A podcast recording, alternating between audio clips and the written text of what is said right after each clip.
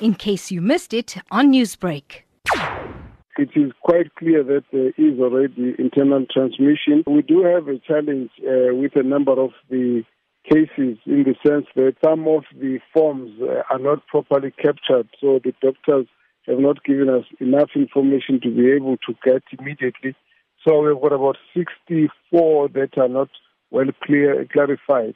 But amongst the ones that we've got, we are seeing still quite a lot of people who have traveled and have got a history of a link of the countries which are at the epicenter of the infection. But we've also started picking quite a bit of internal transmission. Minister, looking at countries such as Spain and Italy, where cases are into the thousands and mortalities are growing, South Africa's growth in the spike of cases is in the first few weeks since it came out is comparatively greater than those. From the Department of Health side, what's your growth prediction for the virus in the coming weeks? We do not have a clear prediction yet. We're still working on them because we're just trying to understand the trajectory of our own situation. The conditions are a bit different but we can say that we expect this virus to be much higher next week and that uh, possibly in the following week it will still be growing.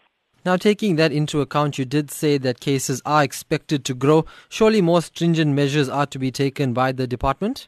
We're still emphasizing on uh, hygiene, washing of hands, using disinfectants, using soap and water, controlling the cough and the sneeze, using your elbow or using the tissue so that you don't spread, spread to other people and ensuring that we keep a distance between us, especially with those who are uh, who might be having symptoms, and reporting symptoms uh, early to the medical institution, the doctors and the nurses. But at the same time, it's important that those who are being asked to quarantine themselves to observe that, and those who are asked to come forward so that they can be tested must also do the same. Minister, you said this morning that you're concerned about the 15 new cases in the Free State because they are linked to a church in Mangaung. How ready is the department to tackle the possibility of three, maybe 400 new cases and then tracing the contacts of those people which could reach into the thousands? Right now, the numbers of contacts are beyond a thousand, might be approaching 2,000, but we've got a huge number of contact tracers in every province that are actually checking and looking out for these people. In a number of areas, we have found the people who are informed, who, are uh, associated, and therefore would like to ensure that all the people that are informed that they need to bring themselves forward, they should do so. It will be of serious concern if people decide to ignore our advice to uh, make themselves available for testing and contact tracing because that will actually undermine our effort to stop the spread of the infection.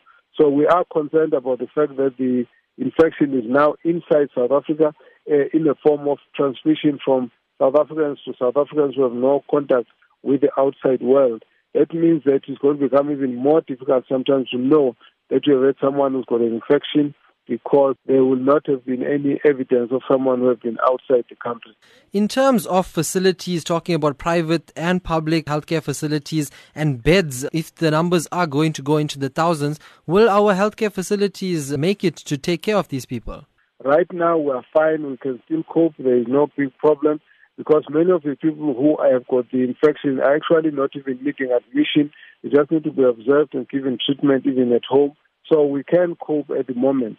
We don't have uh, many people who are needing ICU beds. At the moment, our record is that we've got two people who, who are on ICU beds, and we check every day to see what's happening. And again, fortunately, we're still very uh, lucky that no one has passed. Minister, how would you advise people in terms of getting tested, especially for those now who cannot go to private uh, institutions to get tested because of the cost factor and those new testing kits that are coming to South Africa? When will it arrive and how's it going to work? We, we're not opening up just to test on demand because those who don't have symptoms generally tend to have a negative test.